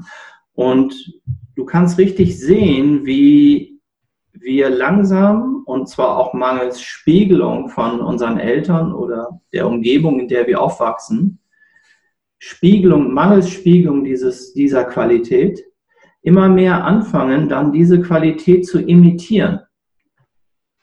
Ne? Und das tun unsere Eltern ja auch. Also wo praktisch plötzlich aus dieser reinen Stärke eine Imitation von Stärke wird.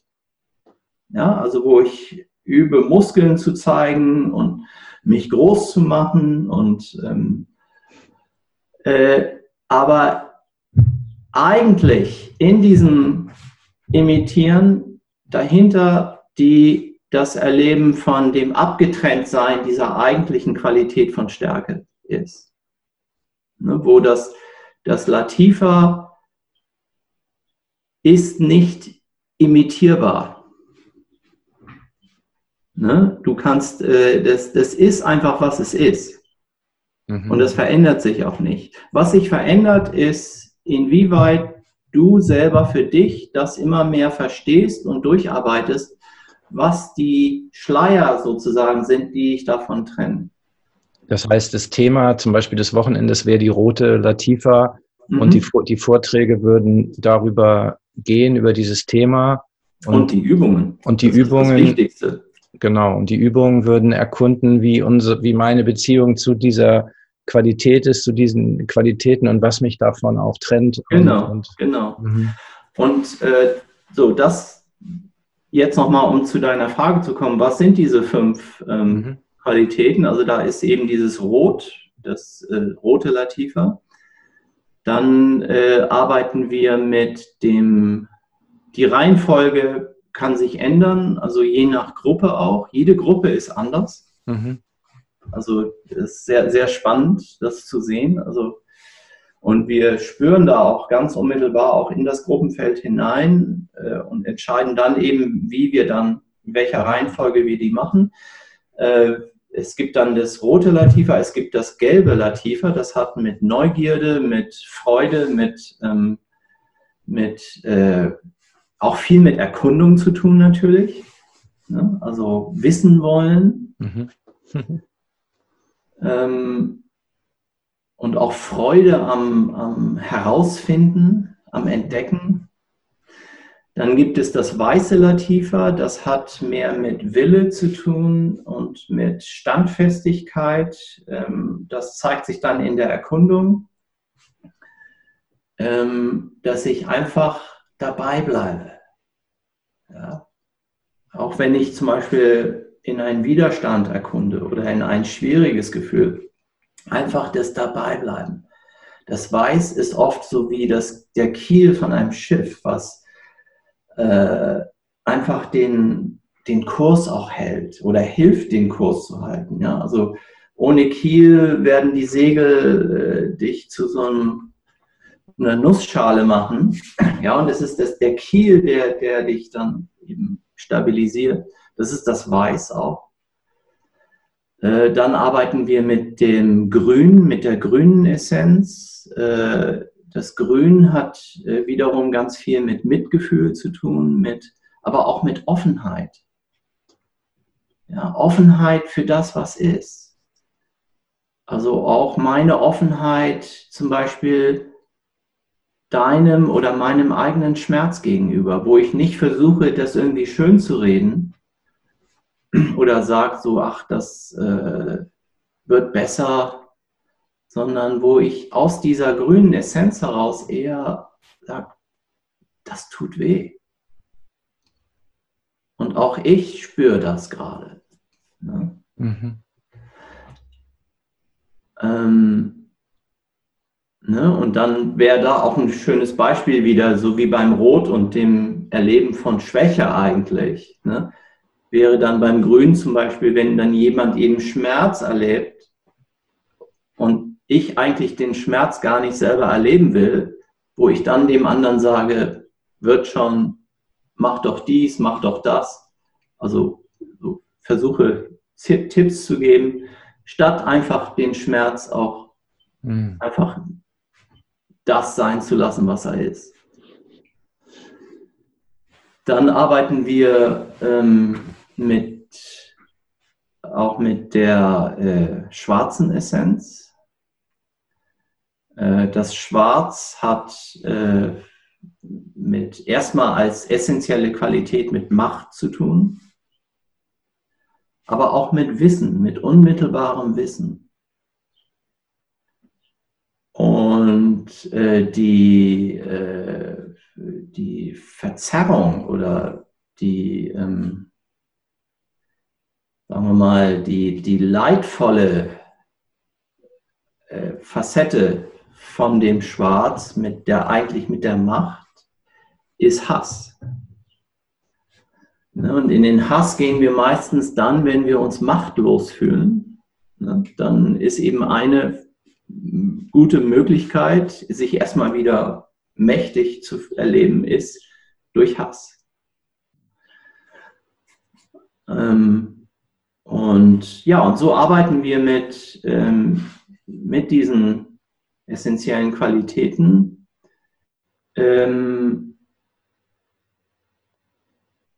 und je mehr wir, und das ist nicht an einem Wochenende passiert, ja, sondern wir, wir, wir öffnen es eigentlich nur. Aber je mehr wir mit den ähm, äh, eben durch die Sozialisation entstandenen Barrieren und Glaubenssätzen und ähm, ja, eben Verschleierungen arbeiten. Das heißt einfach, dass wir sie bewusster machen. Ja. Sie bewusster werden, merken wir, wie diese essentiellen Qualitäten in ihrer reinen Form wo sie eben sind, was sie sind, einfach, in unserem Leben erscheinen, so wie sie gebraucht werden. Ja, also wo du vielleicht plötzlich erlebst bei meiner Arbeit, ne, war wieder so eine Standardsituation und ich habe plötzlich ganz anders reagiert. Ja, also wenn es was rot nimmt, äh, ich war irgendwie viel klarer. Ne? In der Art, wie ich gesagt habe, das mache ich nicht. Oder ich möchte das so und so.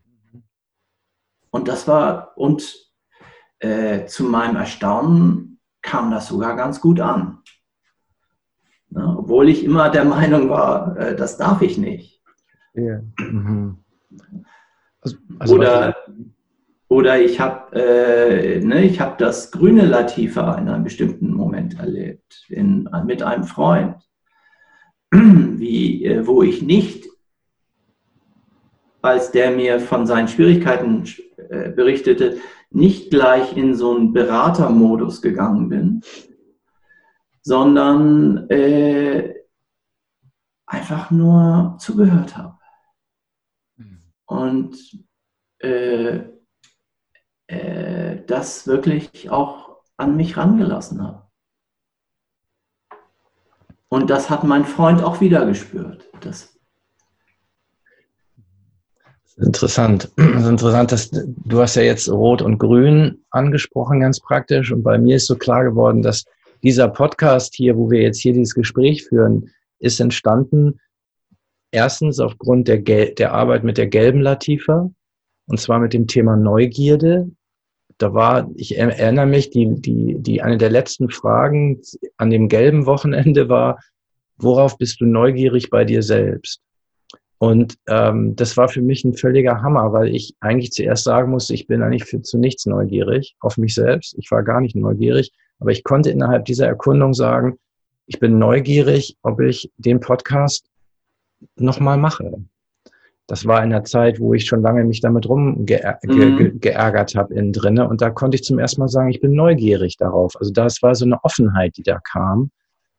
Und bei der weißen Latifa, da habe ich den Entschluss gefasst. Ich mache das. Und äh, da war mhm. das ja sogar eine Übung, einen Entschluss zu fassen. Ich weiß, ja. und, und mein Entschluss war, ich mache diesen Podcast. Und dies hat mich tatsächlich dann dazu ja. gebracht, es zu, zu schaffen. Also es ist eigentlich wunderbar jetzt. Du hast so die beiden Latifas genannt, für mich gelb und, und ähm, äh, weiß. weiß. Ja, und das ist eigentlich ganz praktisch. Das ist eigentlich ganz schön zu, zu, zu, zur Abrundung von, ja. von, von dem Thema der, der Lateif, weil ja. ich würde dann auch gerne zu den Lateif nochmal Detailgespräche ja. führen. Eine Sache nochmal, mhm. in, in welchem Kontext auch die Lateif äh, so sehr äh, entscheidend, eben als Freunde ja. ähm, in Erscheinung treten, ist in der Erkundung. Also im, im Erkunden. Ja.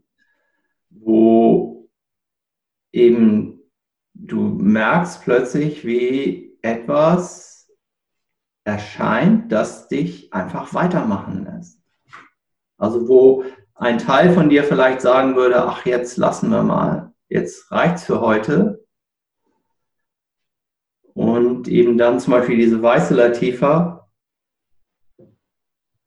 vielleicht sogar im Zusammenhang mit dem Gelb und der Neugierde und dem Rot mit dem Unterscheidungsvermögen und der, dieser mhm. Klarheit, wie das dann wie in so einem Konzert zusammenspielt und dich ganz fundamental in deinem inneren Prozess unterstützt. Und, äh, und das alles eigentlich nur immer dann, wenn du dich öffnest für was jetzt als nächstes passiert. Du kannst nicht sagen, so, ach, jetzt brauche ich mal eine Prise Rot. Das könnte ich jetzt gut gebrauchen. Sondern vielleicht musst du erstmal deine Hilflosigkeit auch spüren oder dein, dein, dich schwach fühlen und äh, trotzdem aber äh, merkst du, wie das Rot da ist und eben die, ja, deinen inneren Prozess äh, auf eine ganz wunderbare Art äh, unterstützt. Hm. Ähm, dann, dann ich, ich sehe, ich schaue so ein bisschen auf die Zeit. Ich, ich hoffe, du musst jetzt nicht sofort weg. Nee. Das, okay, dann, dann, dann können wir zumindest noch, um das abzurunden, weiß, ja. ähm, äh, nochmal diese Frage stellen, wie ist der Diamond Approach überhaupt ja. entstanden und auch die Rolle von dem Begründer noch. Hamid Ali. Ja. ja. ja. Also äh, genau, der Begründer ist Hamid Ali, äh, sein ähm, wie sagt man, Pen-Name. Pseudonym, ja. Ja, genau. Äh, für die Bücher, die er äh, geschrieben hat und schreibt, äh, ist Almas. Ähm, Hamid äh, ist äh, in den 40er Jahren in Kuwait äh, geboren, in eine traditionelle ähm, kuwaitische Familie, ähm, die äh, natürlich also in einer islamischen Kultur gelebt hat, aber er wurde nicht besonders religiös erzogen. Mhm. Also er, er, ich habe mal gehört, er hatte einen Onkel oder Großvater, der war äh, war auch ähm, Sufi oder eben, also Sufi ist ja die spirituelle ähm, äh, Seite des Islam, sowie die christlichen Mystiker im Christentum. Ja. Ähm, und hatte auf jeden Fall eine sehr, ähm, kann man sagen, glückliche und behütete Kindheit. Mhm ähm, ist, glaube ich, in relativ einfachen Verhältnissen aufgewachsen, aber eben mit ähm, einem, einer Menge Unterstützung und Grundvertrauen, mhm. das ihn dann auch erlaubt hat, ähm, immer mehr Fragen zu stellen beziehungsweise sich immer mehr für die Realität einfach zu interessieren. Er hat ziemlich schnell gemerkt, dass Religion seine Fragen nicht beantwortet und hat dann, äh, als er mit der Schule fertig war, beschlossen, Physik zu studieren, weil er dachte, wenn er Physik studiert, dann kommt er seinen Fragen am nächsten. Also er hat auf jeden Fall mehr, mehr auf die Physik gesetzt als auf Religion. Ähm, und äh, war dann, also das stand 50-50 damals, ob er in Deutschland oder in USA Physik studiert, weil das waren die beiden Länder damals, wo die hatten die besten Unis oder hatten die beste Umgebung für eben Physiker und ging dann in die USA, hat da studiert. Ähm, und kam aber irgendwann an einen Punkt, also er beschreibt das auch, äh, das war so ein Kernmoment, da saß er in der Kantine von der Uni, war kurz vorm Ende seines Studiums auch also vom Abschluss, und sah in einem Moment so seine ganzen Kollegen und die Professoren und Dozenten da ähm, rumstehen und die hatten alle so riesige quadratische Köpfe und ganz kleine Körper. Und da hatte er wohl so ein, in so ein paar Sekunden so einen ganzen Download wo ihm klar war, er findet die Antworten da nicht. Ja, also für, für sich. Ja. Ne, wobei es viele Beispiele gibt, wo Physik und Philosophie in, also ein nahtloser Übergang sind. Aber für ihn war das, er, er konnte da nicht mehr weitermachen. Mhm. Und äh, hat dann äh, Psychologie studiert, also weiter studiert und hat da auch dann sogar einen Doktor gemacht. Ich glaube, sein Doktor war auch schon in Bezug auf Körperarbeit, mhm. ne, weil er merkte eben, dass da bei den Physikern so eine ganze Dimension äh, nicht vorkam oder kaum vorkam, die er aber gleichzeitig als Weg eigentlich sah, um seinen Fragen, die er sich aus dem Physikstudium die Beantwortung erhoffte, eben näher zu kommen. Mhm. Und hat dann äh, auch eine Ausbildung gemacht in der archaischen Körperarbeit ähm, und hat die ersten Erfahrungen auch von Essence gemacht. Ähm, Wilhelm Reich spricht ja von der Orgon-Energie, also ähm, was der, der Erfahrung von Essence durchaus nahe kommt. Und für Hamid war es dann so, dass er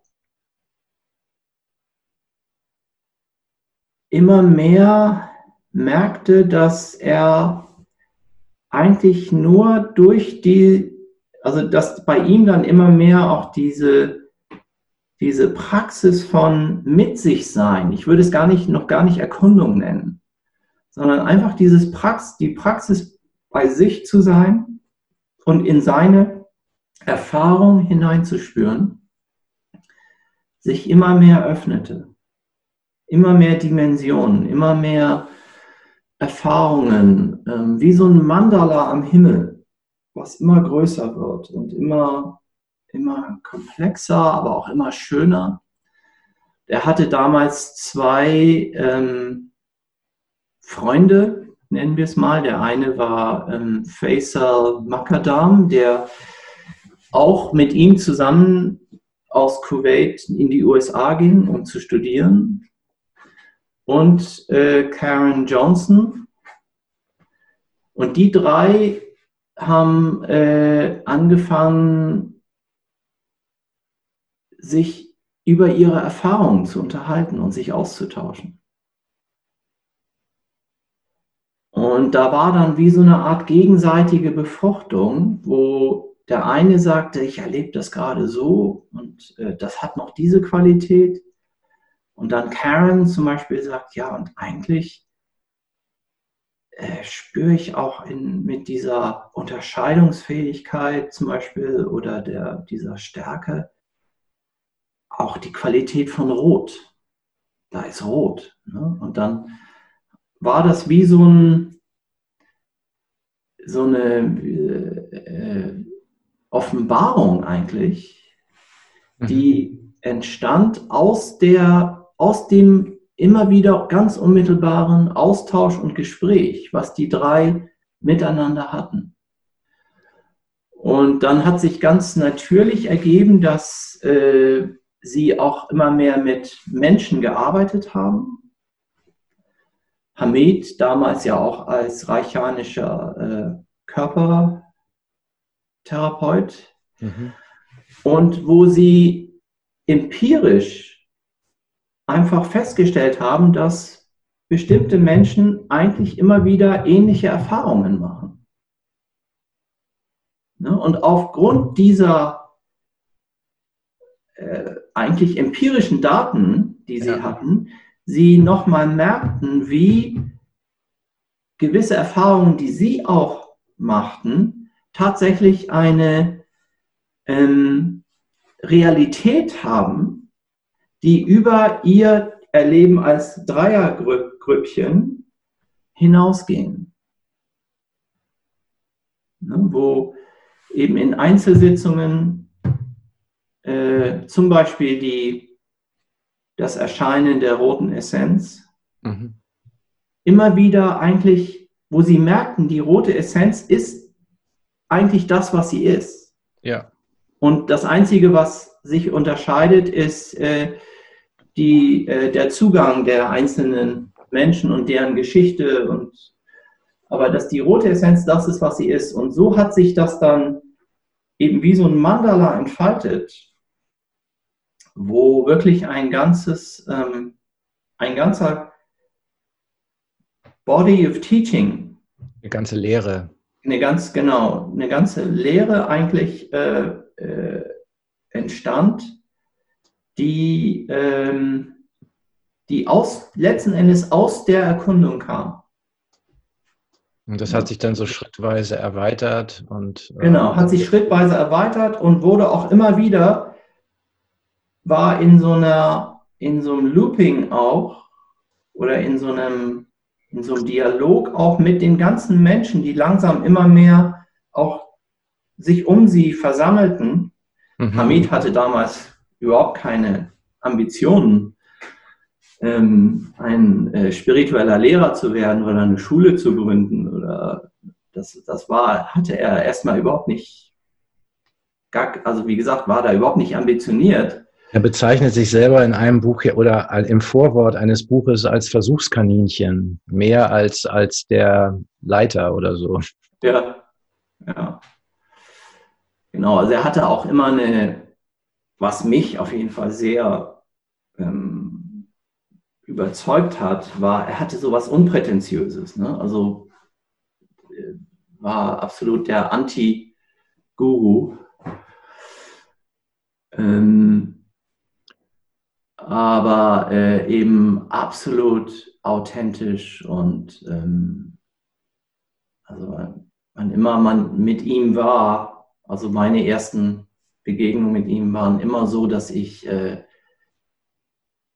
in dieser unglaublichen Bescheidenheit, die er eigentlich hat und auch Präferenzlosigkeit, hm. äh, unglaublichen Tiefgang und ähm, Weite und, und auch wieder eine Bescheidenheit, wo er sagte, das kann jeder erleben oder da kann jeder sein.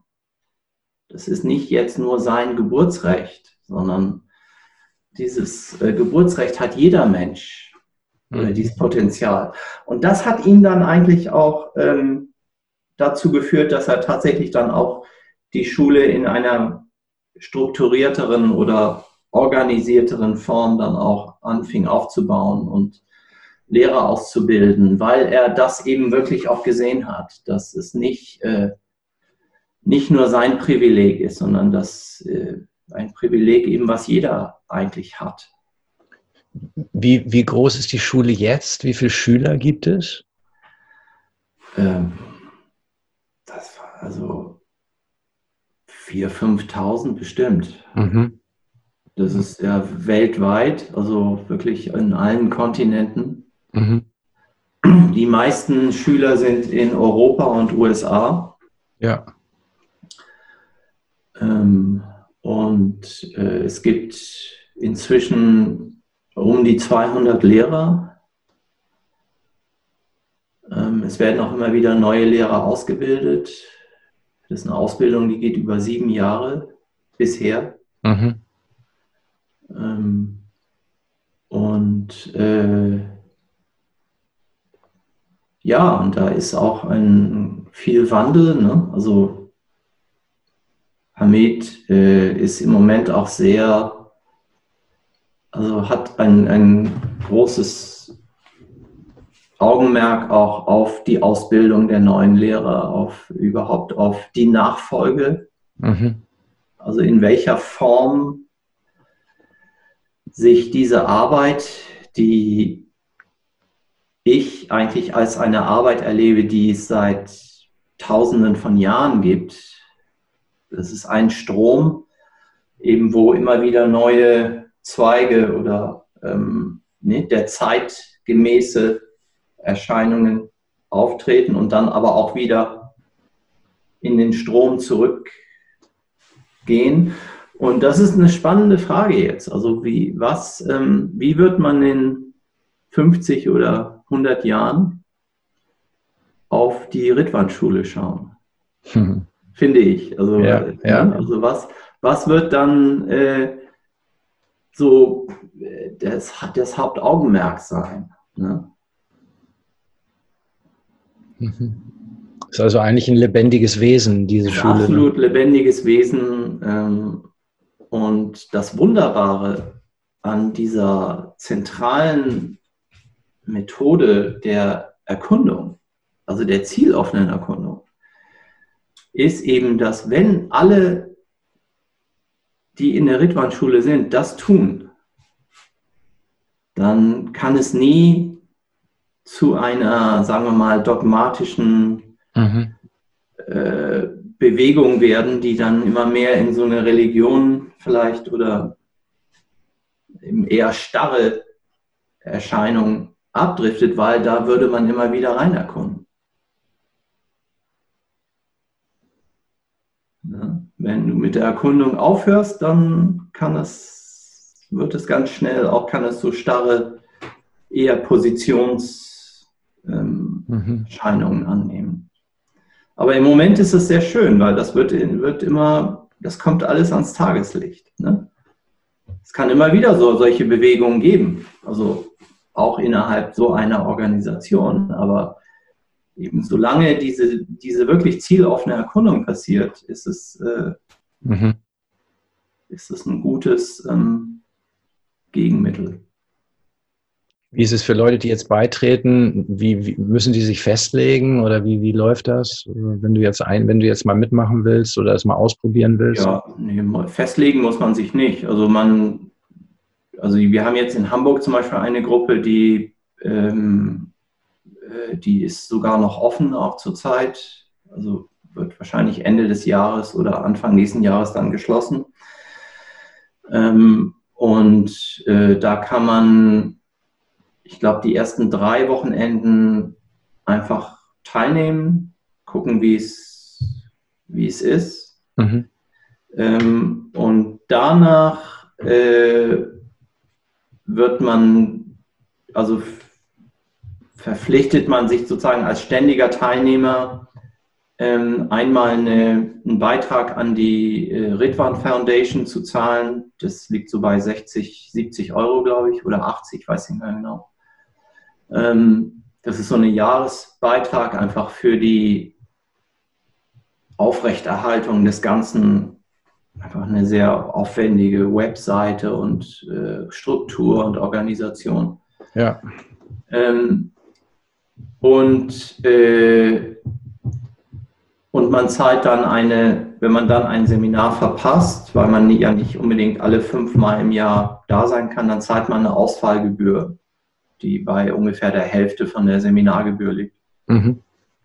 Aber auch da kann ich jederzeit sagen, ähm, das nächste Seminar ist erstmal mein letztes oder ähm, ich höre auf und mhm. dann kann ich jederzeit auch aufhören. Also da ist jetzt kein Abo, wo es dann heißt, jetzt musst du dich auf zwei, drei Jahre zum Beispiel okay. festlegen. Okay, das, du kannst. Das machen wir nicht, sondern wir, mhm.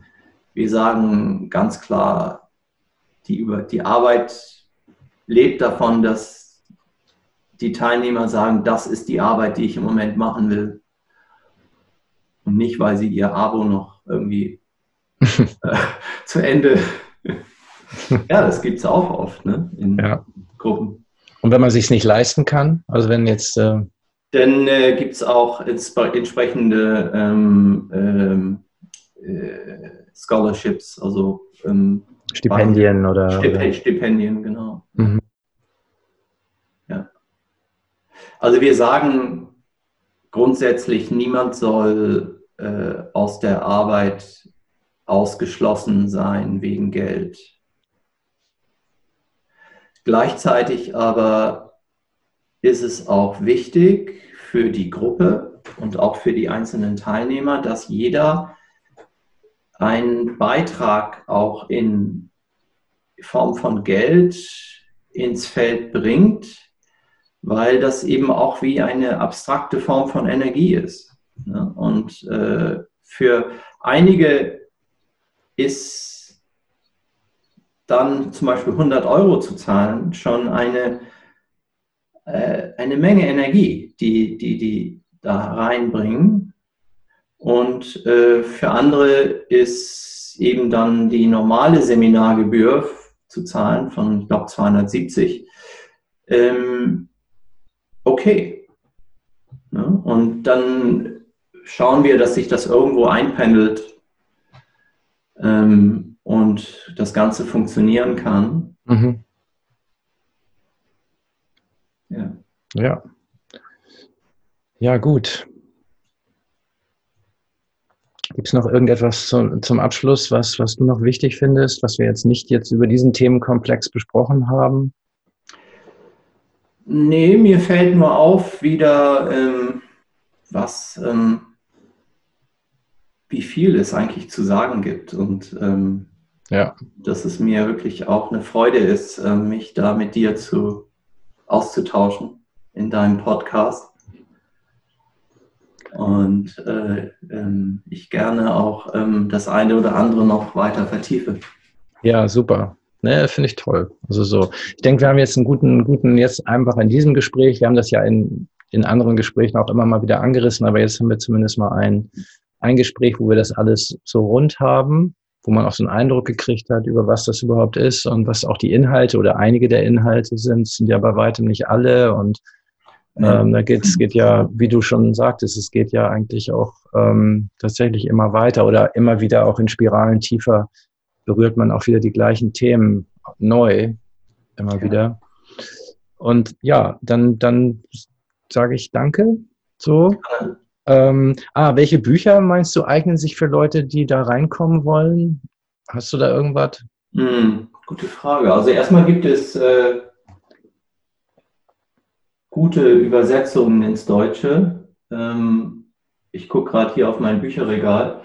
Ähm, Forschungsreise ins innere Universum, finde ich, äh, ist ein tolles Buch. Okay. Das äh, spricht nämlich auch, also das, da, das beschreibt nochmal die, die sehr stark auch die Latifa im Zusammenhang auch mit Erkundung. Ah, okay. Das ist das von ist ja Almas. Forschungsreise ins innere Universum ist ja. Okay, und das ist von Hamid selbst, von Almas geschrieben. Ja, ja. Okay. Mhm. Mhm. Ja, ja. Das ist ah, okay. Von, von Lars geschrieben. Also das ist ein tolles Buch. Oder sonst auch die Serie, das sind insgesamt vier Bücher. Ähm, äh, das nennt sich auf Englisch die Diamond Heart Serie und auf Deutsch heißen die essentielle Verwirklichung, essentielle Befreiung, essentielles Sein. Ähm, die beschreiben auch nochmal sehr so die Herzensqualitäten, mhm. die auch äh, in Zusammenhang mit dem Diamond Approach äh, ähm, erlebbar und äh, für, fühlbar sind. Ja. Wo das Forschungsreise ins innere Universum gehört auch zur Serie, die Hamed Diamond Body nennt. Also da geht es mehr um das Wie. Mhm. Ne? Und in den essentielle Verwirklichung geht es mehr um nochmal um das äh, Was. Also mhm. äh, was da auch dann zum Beispiel berührt wird und mhm. angestoßen wird. Was ich, was ich persönlich noch gut fand, ist das Buch von dem John Davis über den Diamond Approach. Das hat mir ganz gut Sehr gefallen. Gutes Buch, ja. Ja, also. Genau, das gibt es auch auf Deutsch. Ähm, ich glaube, die Liebe zur Wahrheit heißt das, ne, auf Deutsch. Genau. Kann sein, ja. Ja. Ja. ja. Dann auch sehr, sehr spannend für, ähm, für die äh, Enneagramm-Interessierten. Äh, ja, stimmt. Mhm. Ist äh, das äh, Buch ähm, Facetten der Einheit, ähm, wo Hamed auf wirklich eine nochmal wunderbar einfach das Thema Enneagramm ähm, äh, anschaut und zwar nicht so sehr aus, mit Fokus auf die Beschreibung des Gefängnisses, in dem wir leben, sondern eben was die eigentliche, der eigentliche Impuls der Fixierung ist.